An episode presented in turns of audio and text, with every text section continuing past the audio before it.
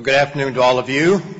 Looks like we have a very good crowd today. I notice we have a few people that have not been here before, and a few guests. At least I ran into one guest there. It's hard to recognize people you haven't seen for a while when they're wearing a mask, and I guess that's why bank robbers wear masks. And I see one out here right now, one of those bank robbers. Well, greetings to all of you. The Feast of Trumpets is only 2 weeks away, and the Feast of Tabernacles comes 2 weeks after that.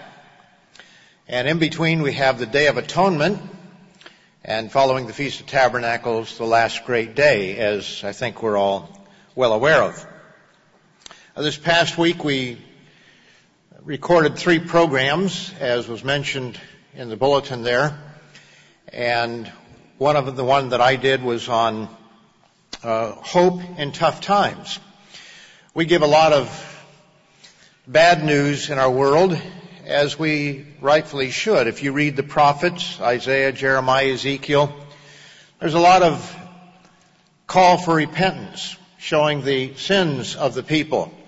But interspersed there's good news.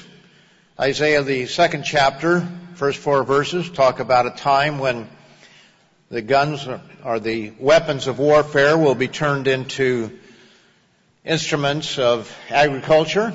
We have the 11th chapter of Isaiah, and I'm sure that someone will talk about that during the Feast of Tabernacles when we have the lion and the lamb dwelling together and so forth.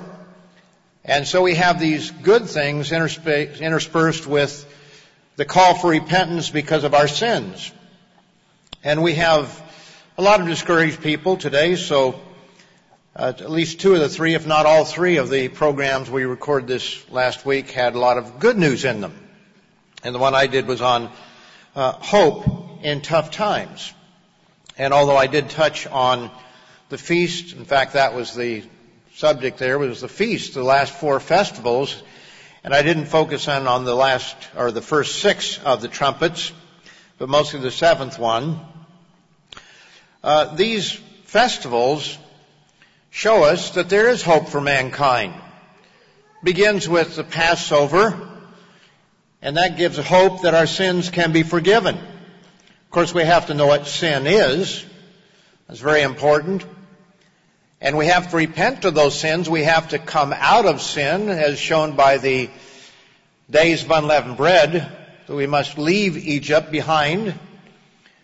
The Feast of Pentecost shows that God is working with a certain number of people today, and that's wonderful news for you and me, and for those who do come to repentance during this age. We'll have the opportunity to be the bride of Christ, a wonderful privilege, and that's no doubt why we have so much difficulty in our world that we have to push against, because it is a very different world today than it will be after Christ returns. And we have to learn to push against it. I did hear some very good comments, by the way, on Mr. McNair's telecast this week. Several people mentioned when we were talking here. And the subject of Big Brother, is he coming? I was even mentioning to my wife, I don't normally watch the telecast till Sunday morning, although I have reviewed it previous to this, but you forget after a while. But I was mentioning to her how much Big Brother knows about you and me. For example, this last week, we had to notarize some things. We used to be able to go into the bank or into Mrs. Pyle's office or one of the other people that work in the legal department, and we would just sign something and then have to sign the document and then a book there, and then they would take care of the notarization. Now we do it online. And to make sure that they know who you are, and by the way, they have a live person on the other end. What a great job that has got to be. You live at home, work at home, and somebody calls you and you just do the notarization at home and they pay you so much. I did talk to one or two of them over the months we've been doing this to learn a little bit about what it's about. So if anybody wants to be a notary and do it online, great job. Looks like it. You can work around your kids. You can hear the kids in the background or dogs barking and different things like that. But nevertheless, to know who you are, they give you 2 minutes to answer 5 questions. And I'm amazed at what they know about me. They know where I lived 30 years ago. They know where I lived 20 years ago. They have the address, and you have to confirm the city, or they give you the city and you have to confirm the address. They know what kind of car I inherited from my mother when she died. So my name was on the title. That goes back to 2001. They know that my name is on my wife's car that she drives today. I didn't even know that. I thought maybe it was only her name on it. It's amazing what they know about you and me. And I think this is very important because this must be from some official stuff. I know that I didn't give it to them because I didn't remember what year my mother's car was, 1997. Now you know it. You don't know the kind of car. Or my wife's car is 2014. I didn't know that. That's why I know I didn't give them the information. But they knew that. We live in a very interesting world, to say the least. And what you and I put on, well, I don't put it on social media because I don't do social media. But what you put on there, you better be willing to know that someplace in the future, somebody knows what your politics is or what they think it is. They know what church you belong to. They know a whole lot about all of us. And you may not be on social media, but somebody else who knows you, and they do all the connections. I think we're not realizing how dangerous the world is and how much freedom and how much information we are giving out. But anyway, we live in tough times. But I showed during that telecast about tough times, how the feasts are good news during those tough times. But in today's sermon, I'm going to show a different aspect of these festivals and holy days that are coming up. And I'm not going to spend a lot of time going into details on them, but I want to focus on one aspect of them and how that they are expressions of God's love for His creation, for mankind, and how we must learn that same godly love. Love is a word that's thrown about a lot today, but with little understanding, and there's way too little of it, as the song goes. What the world needs now is love, sweet love, and so on. There's just too little of. And that is true. But mankind doesn't even know what love is. Now, we know that in the Bible, different words are used for love. There's eros, which is more of a sexual love, you might say. There's philia, which is a brotherly love. And then there is agape love, which is a God-plain love. And that's something that we need to strive for, that same God-plain love. But not surprisingly, the devil perverts the meaning of love. He doesn't want us to understand what real love is. And so he gives a very selfish approach to love. When we say, I love this person, especially if we're a teenager, no offense to our teenagers, and even those of us who, before we get married, a lot of times what we really mean is, this person pleases me. And it's only after we've been married a period of time where we learn really to have total outgoing concern for the other person. Now, as a teenager, as a young person, you can have that kind of true love if you're concerned about the well-being of that person, which means that you're going to respect that individual. If you're a guy, you're not going to do something to that individual that could hurt her, or vice versa.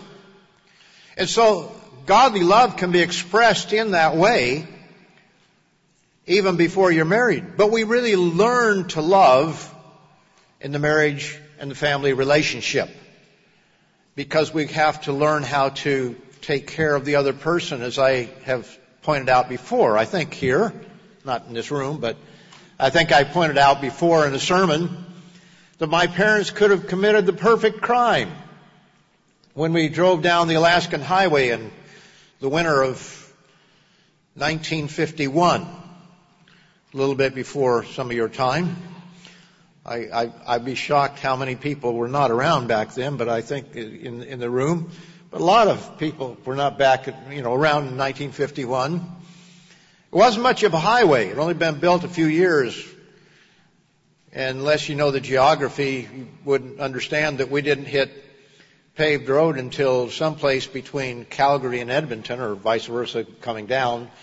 And I actually found a picture in an album that I inherited going into the city of Calgary. It has a sign. It's the major highway going in there, and they hadn't paved that part yet. It looks like a mud trail. Amazing. But I was sick all the time, because going through the mountains before we got to the flat level, we had to switch back, and I get car sick, and it happened very quickly. And I'd usually get sick in the car, and I'm thinking my parents should have thrown me out on the side into the snowbank. The wolves were taking care of the rest. When we got to Texas, they could have said, "Oh, he died in Alaska." The people in Alaska, they could have said, "Oh, he died in San Antonio," and it would have been the perfect crime. But why does a parent take care of a child who keeps throwing up in the car? They learn love, don't they? They care. And every parent knows what I'm talking about. But love isn't when it makes your heart beat in a positive way. Real love is when you have to do things that you really would rather not do, but you do it because you care for that person. And God brings those situations to light, to where we learn what real outgoing concern is. Love in this world is selfish. We even use it in very selfish terms, like, "I love pizza." Now, please, that's an example.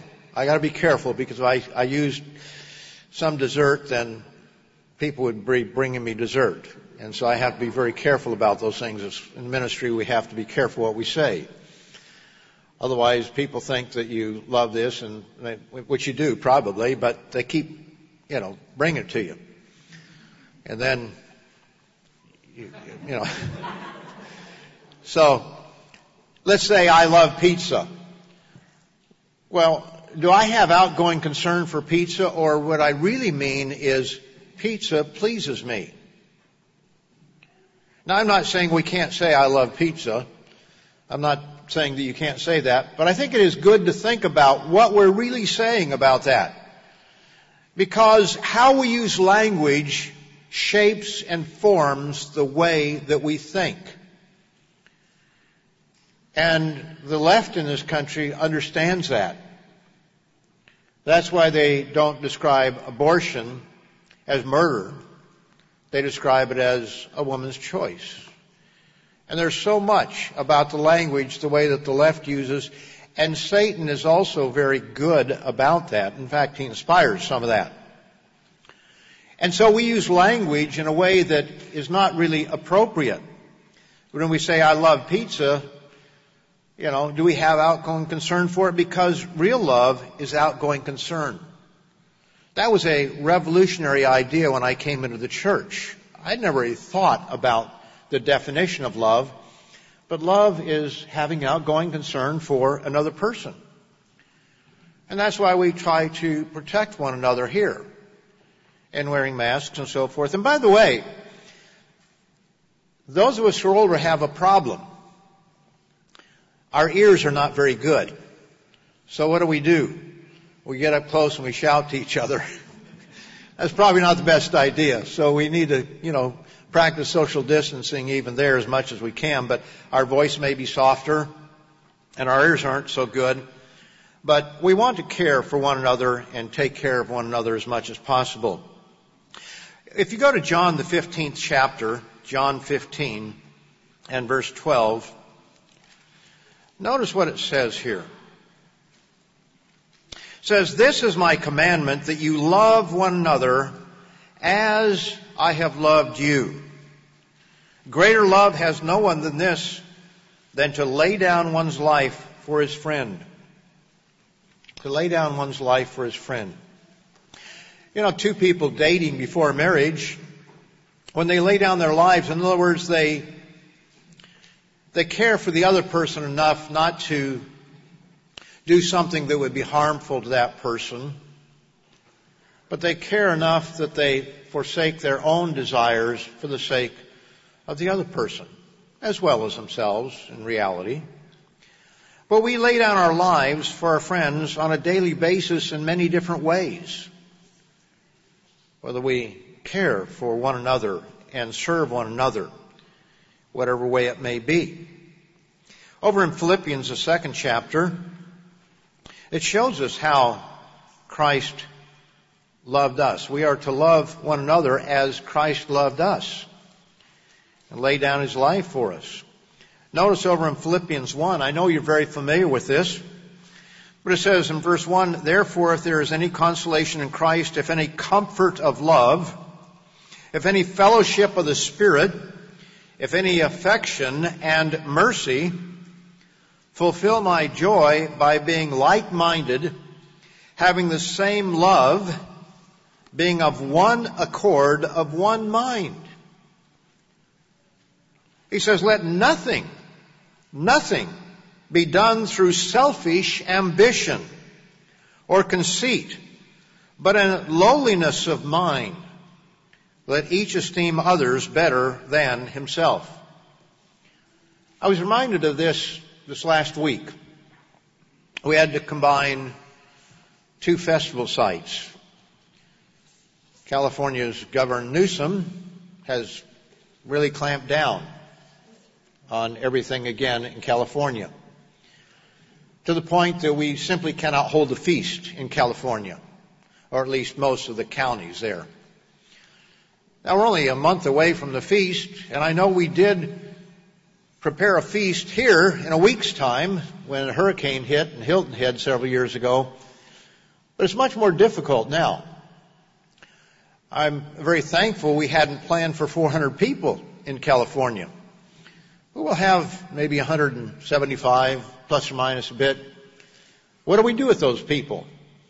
Well, the easiest thing is to move them to Utah, where it'll raise the number above what it was, but it gives us the flexibility because Utah has more room and they have a second room, and so we can just move all those people up to Utah. And I was very pleased because one of the ministers out there, one of our ministers, had let the other one know that, "Just let me know how I can help." In other words, it wasn't with the attitude, "Okay, well, let's divide things up. We're equals. We're having two feast sites." But with humility, he said, "How can I help?" You know, that's a wonderful thing. I'm very pleased to hear that. And I hear that from others, other individuals, whether they be ministers or whether they be members. How may I help? I think that Mr. Ames had a sermon or something on that. He talked about that in a sermon. Don't remember which one it was, but you can check out his sermons there. How may I help you? What a wonderful attitude that is. There was no ego there. It was, how may I help you? It says here, "Let each of you look out not only for his own interest, but also for the interest of others." In other words, yes, we have to look out for our own interest. You have to take care of yourself, or you won't be able to do anything in life. But to look out for the other person's well-being, the other person's interest. That's the attitude that we should have. And it says in verse 5, "Let this mind be in you, which was also in Christ Jesus." And then it goes on to show the mind of Christ, of how he gave himself for you and for me. He came down here from his great power and glory, where he lived for all of eternity and where he created this whole universe. God used the one who became Jesus Christ to create all things, it says there in Colossians, the first chapter, verses 15 through 18. He created all things visible and invisible, whether principalities or powers. All those things were created by him and for him. And so he came down here to be a human being in a hot part of the world, dry part of the world. If you've ever been to Israel in the summer, I've not been there in the summer. I've been there in October. It was hot. It was tiring. That was for the feast. And down by the Dead Sea, it gets real hot and humid. So he did that for you and for me. And he says we need to have the same kind of love. This word, love, is very important, and you can see why Satan wants to confuse us about the meaning of love, because that single word defines God. It defines what God is. Notice over in John, 1 John, the fourth chapter, again, familiar scripture. We're not covering anything that's all that difficult here. Well, it's not difficult to understand. It's difficult to apply. But in 1 John 4 and verse 8, he says, He who does not love does not know God, for God is love. So if we don't love, we don't know God. And again, love is not pitter-patter, pitter-patter. Now, emotion may accompany love, but emotion does not define love, as almost everybody seems to think. I say everybody, not you necessarily, but the world thinks that you are in love when your heart is beating fast and your blood pressure rises and so forth. That's what the world thinks. But that's not the definition of love that we're seeing. In verse 16, it says, we have known and believed the love that God has for us. Notice that God has for us. God is love. And he who abides in love abides in God, and God in him. So if we want Christ abiding in us, if we want to abide in him, as it were, let's use the other side there, then we have to love. If we don't have love, he's not abiding in us and him. Now, this one word, love, can be refined or expounded upon. We know that the Ten Commandments show us the love of God, or love toward God, and love toward neighbor. And I'm not going to go into that, but I think that we understand the first four commandments show how we love God, how we show respect to God. We don't use his name in vain, and we remember his Sabbath day, and we don't use idols, and we don't have some other God before him. But we also know that the last six commandments show us how we love our neighbor. And the statutes expound upon love of neighbor. It isn't just what's given there, but how it's expounded upon. I went into a little bit of that in the Bible study Wednesday evening on 1 Timothy. And I could go to that. Let me go to that verse. Let me go to Exodus and then I'll go there. Okay. Exodus, the 34th chapter. Exodus 34. This shows us the very nature of God. It shows us his name, what his name means. In verse 5, this is an incredibly important passage of Scripture because it's found throughout the Bible in very similar terms. Not exactly worded the same way, but very close. It's one of the most, maybe the most quoted passage in the Old Testament. It's really there a lot in principle. But it says, now the Lord descended in cloud and stood with him there, and proclaimed the name of the Lord. This is the name of the Lord. This is the character of the Lord.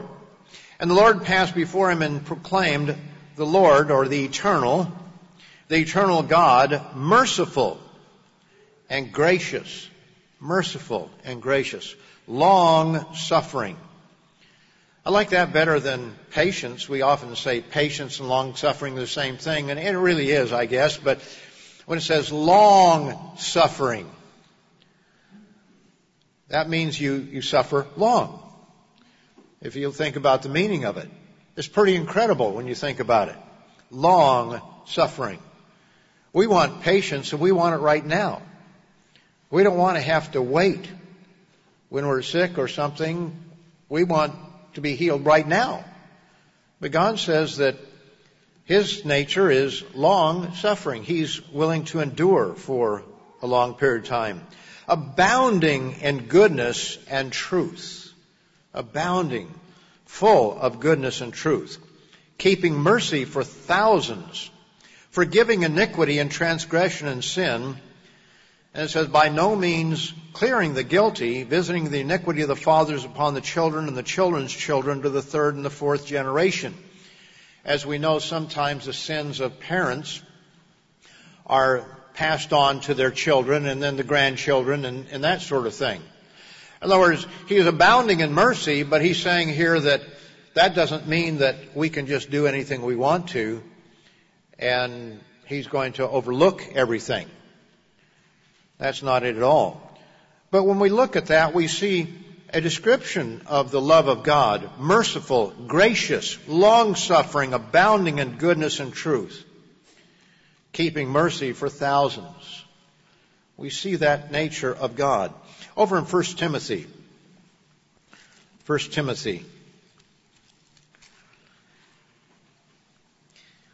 We covered this in the Bible study, but I know that a lot of people don't follow the Bible studies on Wednesday night. I think it's always good to do so. We've had a lot of good Bible studies over the years. But in verse 8 it says, but we know that the law is good if one uses it lawfully. Knowing this, that the law is not made for a righteous person, but for the lawless and insubordinate. Lawless, the person who, we think of that in terms of that person as a lawless person. He doesn't abide by law in any way, shape, or form, whether it be man's law or certainly God's law. He says, an insubordinate, that's one who is unwilling to yield to authority. For the ungodly and for sinners, for the unholy and profane, for murderers of fathers and murderers of mothers, for manslayers, for fornicators, for sodomites, for kidnappers, liars, perjurers. Now, when you look at this, it just looks like words that are thrown out there. But when you look at it carefully, you see that he's going right down the Ten Commandments. We are not to profane the name of God. We are not to profane it by using idols or having another God before the true God. We're not to profane His Sabbath day. He says here, for the unholy, and that has to do with separating certain things for a holy purpose or a right purpose. The unholy and profane. For murders of fathers and mothers, that covers the fifth commandment and the sixth commandment. We should honor our mothers and fathers, and we're not to commit murder. For manslayers. For fornicators, that's the next commandment, against adultery. For sodomites, again. For kidnappers, that's someone who steals somebody's child. That's the worst thing that could ever happen to any parent. For perjurers, or as liars, and those who give false testimony, that's the next commandment. And he says, and if there is any other thing that is contrary to sound doctrine. So all of these things define what true love is. This is showing what is the opposite of true love. But love is one word, but it is further defined by other words. We have 1 Corinthians, the 13th chapter. 1 Corinthians 13. We call it the love chapter. And when we look at it carefully, again, it's not hard to understand, but it's pretty hard to put into action.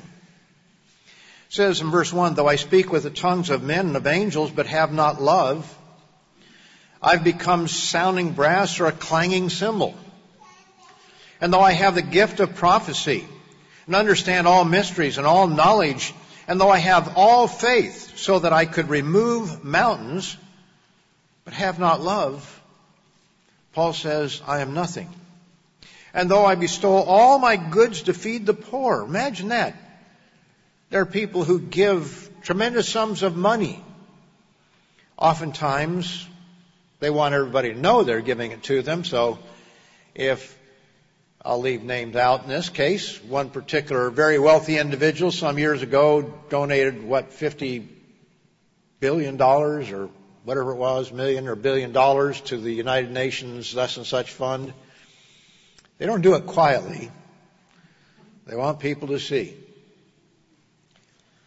But even if one does it quietly, it was done only to make myself feel better rather than really to help out, then he says here that I am as nothing.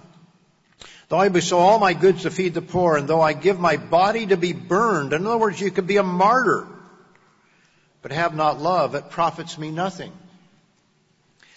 Now it describes what love is. It suffers long. We've already seen that in the character of God. It's kind. Love does not envy. Love does not parade itself. It's not puffed up. It does not behave rudely. Think social media. Do we ever see even members of the church behaving rudely on social media? It does not seek its own. It doesn't have to have its own way. It's not provoked. Wow, it's not provoked. You know, I've not been on social media, but I was on the CompuServe forum some years ago. Mr. Lambert Greer was on it too, and a couple other individuals for the Global Church of God just kind of defend. This was after we came out of Worldwide, and there were a number of issues, and most of the people that actually write on these forums, you know, they're the minority. It's the lurkers out there. They're watching. And it was felt that we needed somebody to defend the church at that time. And so I got on it a little bit. And I learned one lesson, and that was don't ever read it just before you go to bed. Because there's something about the Internet you can cut and paste, and it really brings up the worst of us, because you take some little thing that somebody said that you can disagree with, and then you paste it there, and then you tear it apart.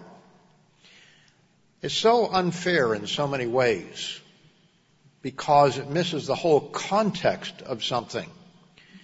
And you can be so anonymous. Even if they know your name, you're over here and they're over there, and nobody knows you necessarily. And after a few months doing some things, I decided to get off that forum. That was the early form of social media, you might say. And I came back 6 months later to look at it, and you know what I found? It was like a soap opera. It was covering the same thing. You know, Mary has just divorced Sam again. If you watch soap operas, I didn't, you know, I wasn't a big soap opera buff, but, you know, sometimes you're sick or you're in an automobile dealership, and, you know, and you see it's the same old stuff that goes over and over. The theme, there are only so many themes. And they involve murder, and they involve adultery usually, and, you know, this sort of thing. And it just keeps coming back. Well, the same arguments were there on the CompuServe forum 6 months later. Nobody changed anything. They just kept rehashing the same old stories. You know, it doesn't parade itself. It's not puffed up. Does not behave rudely. Those who are on social media have a responsibility, if they are members of the church, to behave in a civil manner. It's not wrong to defend a doctrine or if there's a purpose behind it, if there's something worthwhile, it's not wrong to defend somebody for that matter. But we should not behave rudely and caustically with put-downs as somebody that we may not agree with. You know, Satan has so stirred up our world that where we are divided into either or, one or the other. There is no middle ground. Oh, this person is a Republican, so they're wrong. This person is Democrat, so they can't have anything right. Nobody is all right all the time. Nobody is all wrong. Well, I think we could say nobody's all wrong all the time. Everybody is right some of the time and wrong some of the time. Now, they may be wrong most of the time in your view or my view. But notice how Satan is, what he's doing. He is stirring up animosity and hatred one for another. When we look at this, does not behave rudely, does not seek its own, is not provoked, is not provoked. How easily provoked are you? How easily provoked am I? And it says, thinks no evil. Does it think the worst? Or does it try to understand what the other person is saying and respond appropriately to that? Does not rejoice in iniquity. Do we rejoice when somebody gets caught doing something that they shouldn't be doing because they are our enemy? Does not rejoice in iniquity, but rejoices in the truth. It bears all things, believes all things, hopes all things, and endures all things. You can read the rest of it. I think we're very familiar with it. Let's notice over in John, the 3rd chapter. Very, very familiar scripture. In fact, we have a booklet on the subject. John 3:16. For God so loved the world that he gave his only begotten Son, that whoever believes in him should not perish, but have everlasting life. Very familiar. You know, Satan has used this scripture because it is such a profound scripture, and he has deceived the world about just about everything that is found in this scripture. As the booklet points out, for God, they don't even know who God is. They're confused about that. So love, they don't know what love is. The world. So how many supposed Christians think that, well, we're going to go to heaven and all these other people, unless they repent, they're going to hell and they're going to fry for all of eternity? You know, they simply do not know anything about this scripture. Except, well, God just loves us. But he gave. The Father gave. They leave the Father out of it entirely. His only begotten Son. What does that mean? Does that mean that nobody else will be begotten? As though he is the only one forever? That whoever believes in him, what does that mean? Belief. Should not perish but have everlasting life. Now, this word, or this statement here, can be tied in with the holy days. Notice the connection between Passover and John 3:16. Isn't the Passover what John 3:16 is talking about, at least in part? That the Lamb of God shed his blood, just as the blood of a lamb in Egypt was shed and placed over the household, you might say, that the firstborn would live. And so Christ shed his blood to pay the penalty for your sins and for my sins. Thank God. Because without that, we're dead. We're finished. Notice 1 Corinthians 5, verse 7. I won't turn there for lack of time, but it says, for even Christ, our Passover, was sacrificed for us. Very clearly tying Passover and the sacrifice of Christ. So the love of God is expressed in the Passover service, in that God gave his only begotten Son to pay the penalty for you and me. And just as with the first Passover, God's Lamb, his blood was shed for us while we were still in slavery. Still enslaved. Notice Romans, the 5th chapter.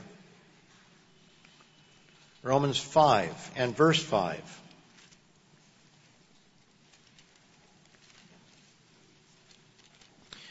It says, "Now hope does not disappoint, because the love of God has been poured out in our hearts by the Holy Spirit, who is given to us."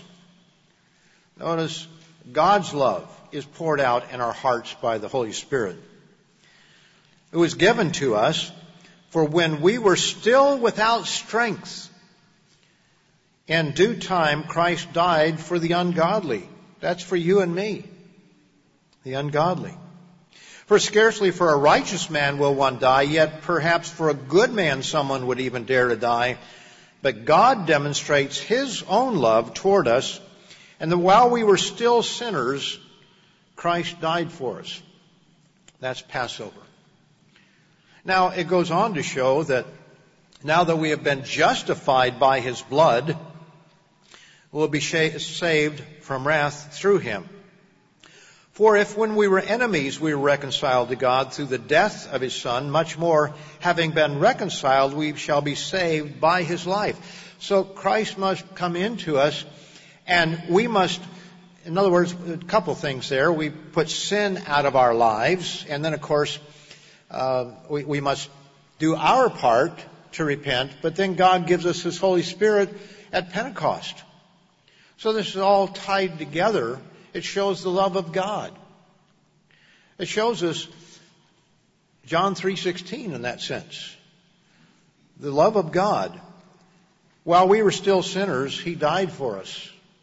And then eventually he enters into our minds and our hearts, writes his law in our hearts and minds, and we can take on his character, his love. We learn to think as he thinks. Now, that's easy academically.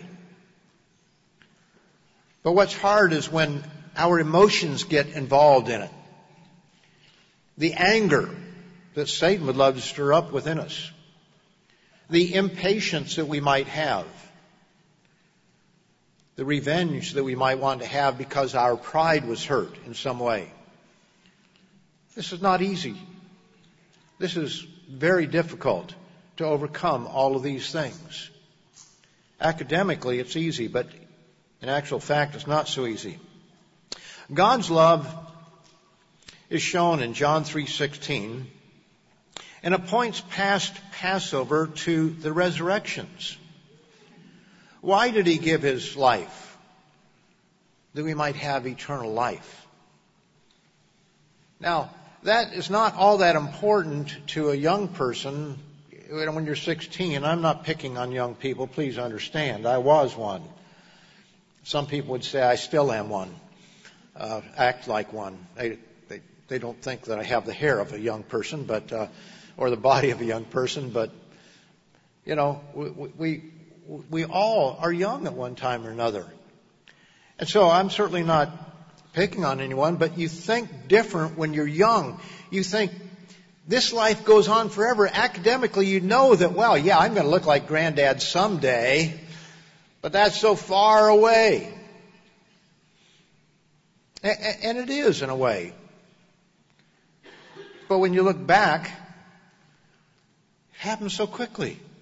And pretty soon you're talking like your father or your grandfather. Where have all the years gone? Kids grow up so fast. All those things that our parents used to say, especially our dads, now we're saying. It's just hard to believe how fast time goes by. Life is short. But trumpets, the Feast of Trumpets, is an important day for you and me. We'd like to skip over those first 6 trumpets, wouldn't we? We hope we'll be in a place of protection and safety someplace in the wilderness. Well, that's what we hope. As it says there in Revelation, the 12th chapter, that the woman is taken to her place in the wilderness. That's where we hope to be. But who wants to rejoice over asteroids and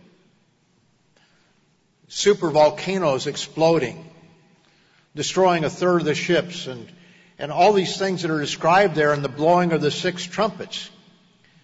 And even the 7th trumpet has some ramifications to it, warfare and so forth. But at the sounding of the 7th trumpet, you and I, whether we're alive and are changed in the moment in a twinkling of an eye, or whether we are resurrected out of the grave, are going to have a different kind of life, eternal life. And again, when we think about eternal life, we cannot think of it in terms of, pardon the younger folks, they used to be Casper the Friendly Ghost, or they had various other ones where you had these ghosts, and you didn't want to be one of those because that wasn't real life. Eternal life is real life. You can be Superman. You can be Superwoman. You can walk through walls. You can listen in on, well, we don't want to do that. We can do it all. No pain, no suffering. I always thought about creating a fish so big that I'd have a hard time catching it as a spirit being. But that's kind of naive. I don't think that we're going to be interested in catching fish when we're spirit beings. But whatever it is that you want to do as a spirit being, if you can do it in this life, you could do it in the next life. Now, I think that probably some people think that, well, there's certain things you could. Well, let's not jump to conclusions on things. You know, God begets us, and there must be great joy when He begets a new son or daughter. Maybe things are different, but there's great joy. And the angels rejoice even in heaven when one comes to repentance. So there are things that we can do as spirit beings that are wonderful. So trumpets is very important for us. You know, the Feast of Tabernacles, at some point people are going to be resurrected. And we could speculate all day long, and that's all that we could do, basically, is speculate. But will people be resurrected at the end of the millennium so that they will be spirit beings to help out with all those people that come up in the second resurrection? And those people that come up in the second resurrection, the book of life is open, so they're going to have the opportunity for spirit life. So when you think about it, the love of God is shown in trumpets and Feasts of Tabernacles and Last Great Day.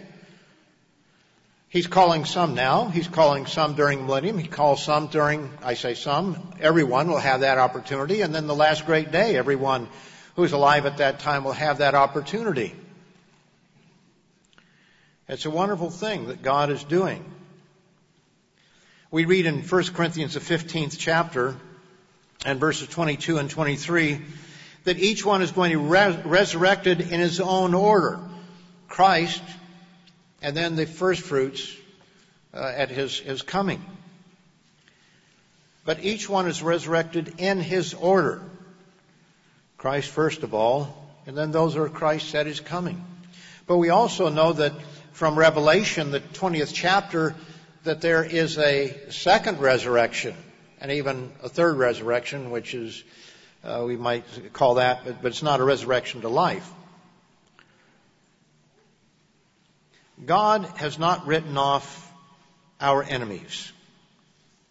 In Matthew 5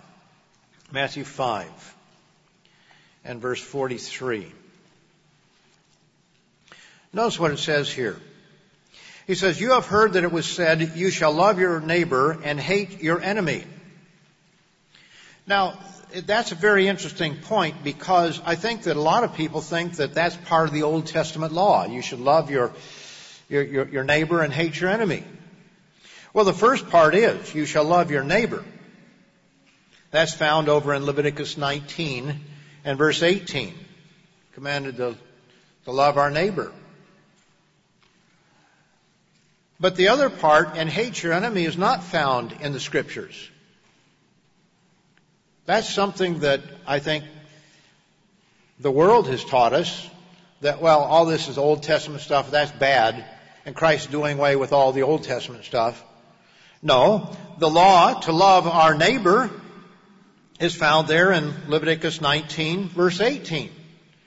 As Christ told the individual who asked him about what is the most important commandment, to love God with all your heart, soul, mind, and being, and love your neighbor as yourself. On those two hang all the commandments.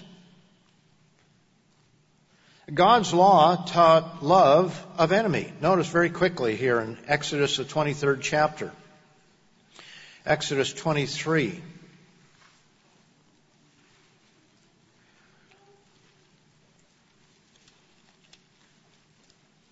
And we'll begin in verse 1.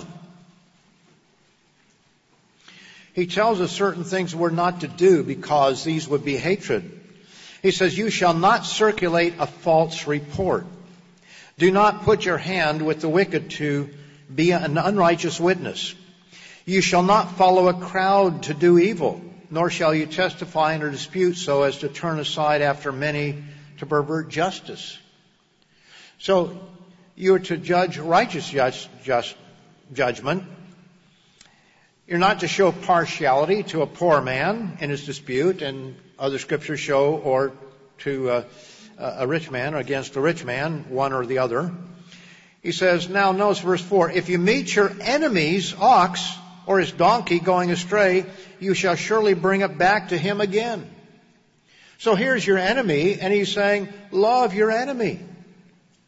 Bring his ox or his donkey back to him. In our world, it'd be his dog or cat, more likely.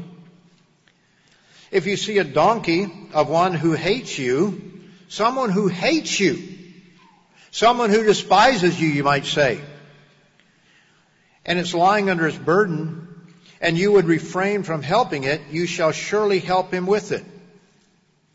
So God is showing here that we are to love even our enemies. And their time of affliction, their time when they're needing someone to help them. That's God's law. He says, you shall love your enemies as well as love your neighbor. In Luke, the 6th chapter, Luke 6,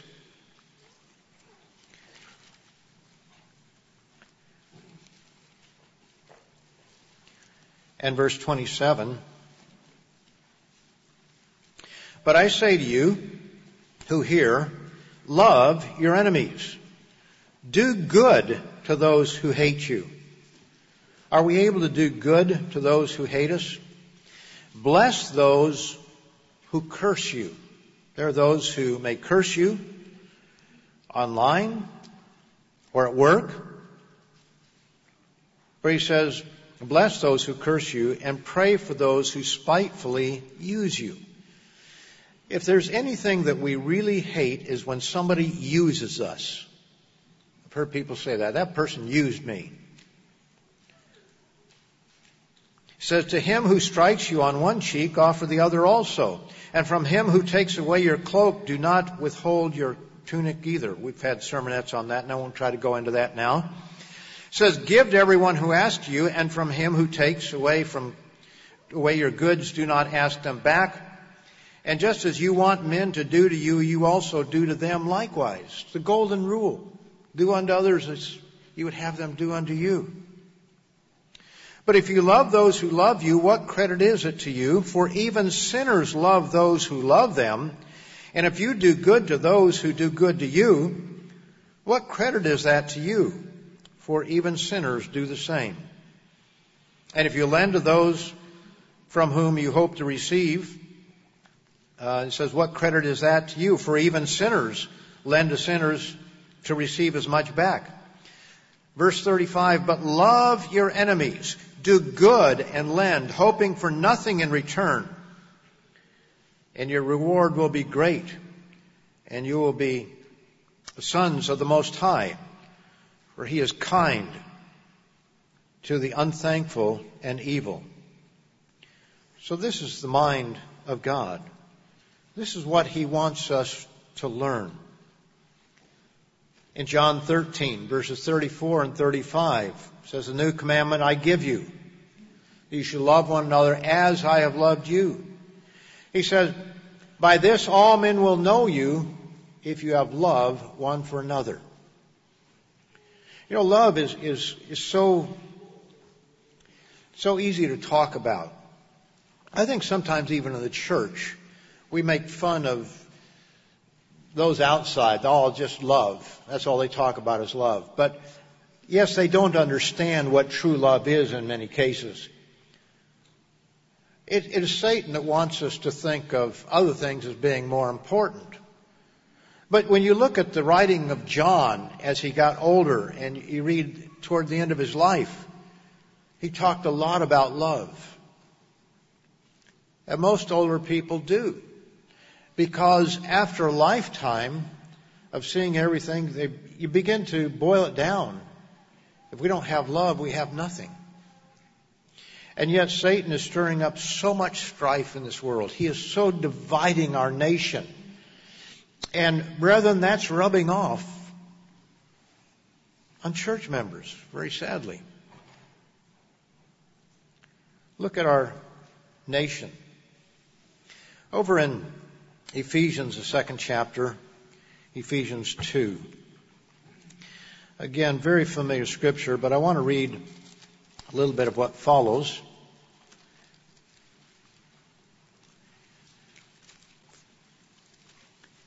Ephesians 2 talks about the prince of the power of the air, the one who directs the course of this world. That's in verse 2. Verse 3, "Among whom also we all once conducted ourselves in the lust of our flesh, fulfilling the desires of the flesh and of the mind, and were by nature children of wrath just as others."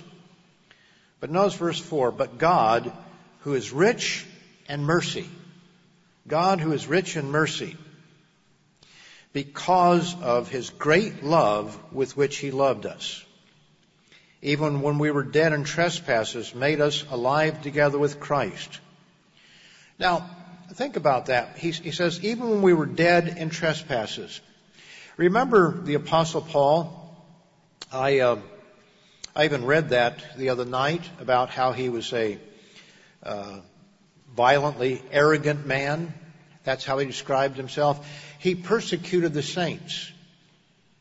He brought them in. He stood by when Stephen was stoned to death in an unlawful murder. Well, I guess all murder is unlawful in that sense, but in other words, it wasn't properly tried. A mob killed him. And yet Paul described himself as an arrogant individual, a violently arrogant individual, but he says that God forgave him because he did it in ignorance. Now think about that. What if you had been living at that time? What would we have done when this man has persecuted the church violently and haled people into prison? And then God calls him.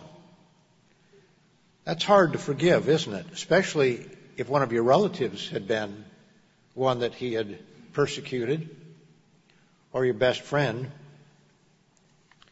You know, God recognizes that the whole world is going to have an opportunity.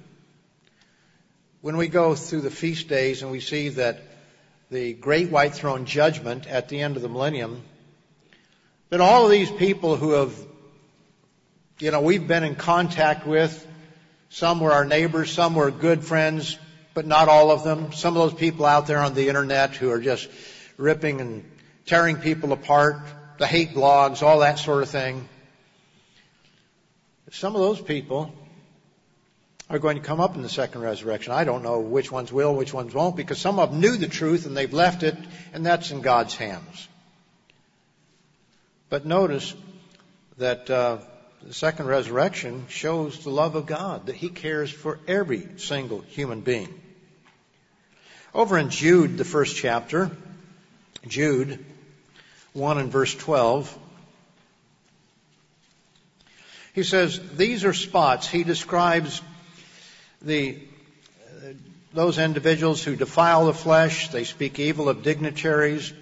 They reject authority. They do all these things. You know, Sodom and Gomorrah. He describes all those things there. And he says, woe to them, for they've gone, verse 11, in the way of Cain. They've run greedily in the air of Balaam for profit and perished in the rebellion of Korah. Then verse 12, it says, these are spots or blemishes in your love feasts. Now, most of the commentaries point you over to the 11th chapter of 1 Corinthians, but they don't point out that that's the Passover that they were celebrating. But our love feast, the feasts of God, are to be love feasts. They're love feasts, first of all, because God shows us his love in them. But what else do we have there?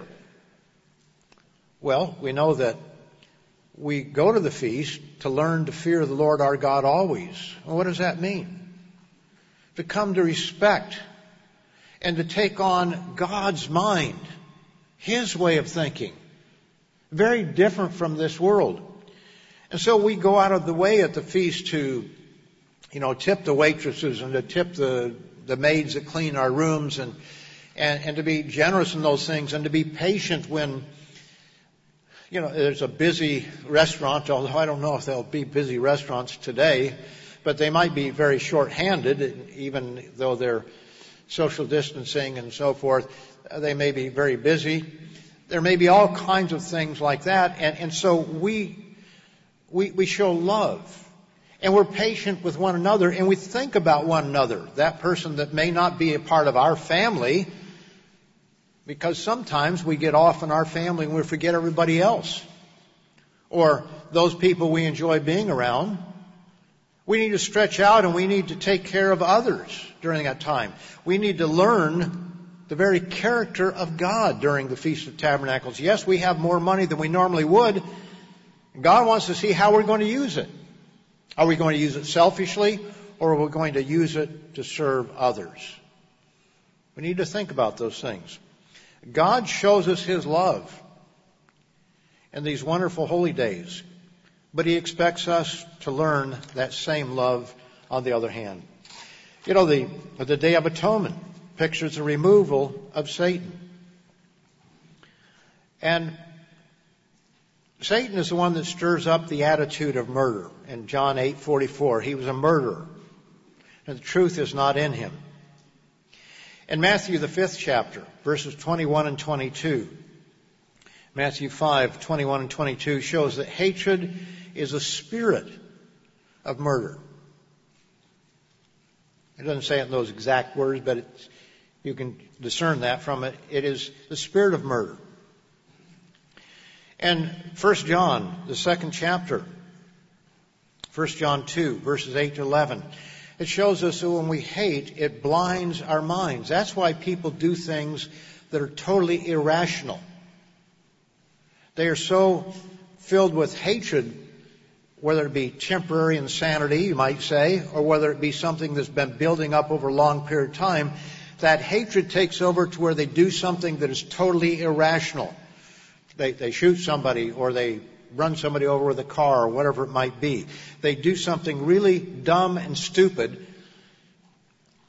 and then their life is ruined, and they take their own life many times. For what? Because they were angry. Because hatred blinds the mind. That's what it tells us there in 1 John 2, verses 8 through 11. Well, I've run out of time. I was going to get down to brass tacks, such as political wrangling. Exodus 22:28 says, you shall not curse a ruler of your people. Okay, brethren, do we do that? We may not use curse words.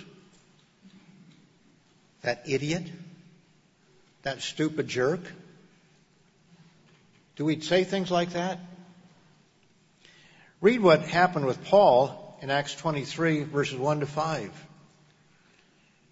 He was slapped by this individual at the word of the high priest. And he called him whitewashed, sepulcher? And he said, are you reviling the high priest? He said, oh, I didn't know that's who it was. But the law says, Exodus 22, verse 28, you shall not speak evil of a ruler of your people. With the foolishness that's going on in our political world, that's a tough one, isn't it? Because most of us are on one side or the other. In other words, we identify more with one side or the other. We see the politics of it all. We see the manipulation. We see the lies. We see the destruction of our country as a result of not being able to work together. You know, I've got an article here, and I don't have time to go into it. It's called The Guns of November. But the bottom line is it's saying that when the election takes place, November the 3rd, if there's not a clear winner, and with all this mail-in voting, I don't care how good the post office is, somebody has to process that. And, you know, hanging chads, and this thing could drag on for quite a long time. And the more it drags on, with all the people buying guns, is saying, look out, the guns of November. In the month of May, gun sales rose the month of April rose 71% over the previous year. In May, it was 80%. In June, it was 145%. Do you know how many guns we have in this country? For every 100 people, you have 120 guns. That was in 2017. And look how many people have bought guns since then. We have far more guns than we have people. Now, it's true that some people own a lot of guns and some people own no guns. But there are a lot of guns out here. A lot of women are buying guns. A lot of other people are buying guns for protection. But what happens? Are we buying guns to protect ourselves? Are we going to get caught up in the mayhem that surely is coming at some point in time? That article is basically saying that we are heading for a second civil war. And that's something that I think that some of us have recognized for quite a long time.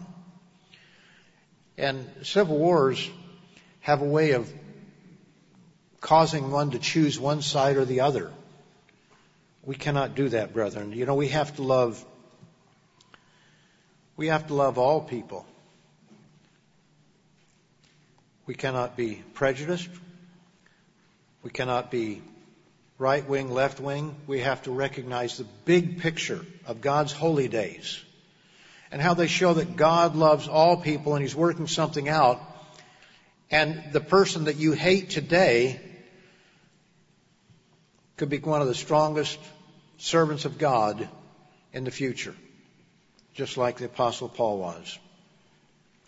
We're told that we are to learn to fear the eternal our God always.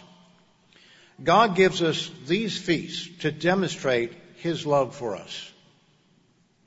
We're to learn to fear the eternal God, our God, and to keep these days. I'd like to end with 1 Corinthians 16, verse 13 to 14. It says, watch, stand fast in faith. That's 1 Corinthians 16, verses 13 and 14. Watch, stand fast in faith. Be brave, be strong. Let all that you do be done with love. Let all that you do be done with love. And may we reflect that love from the heart in everything that we do.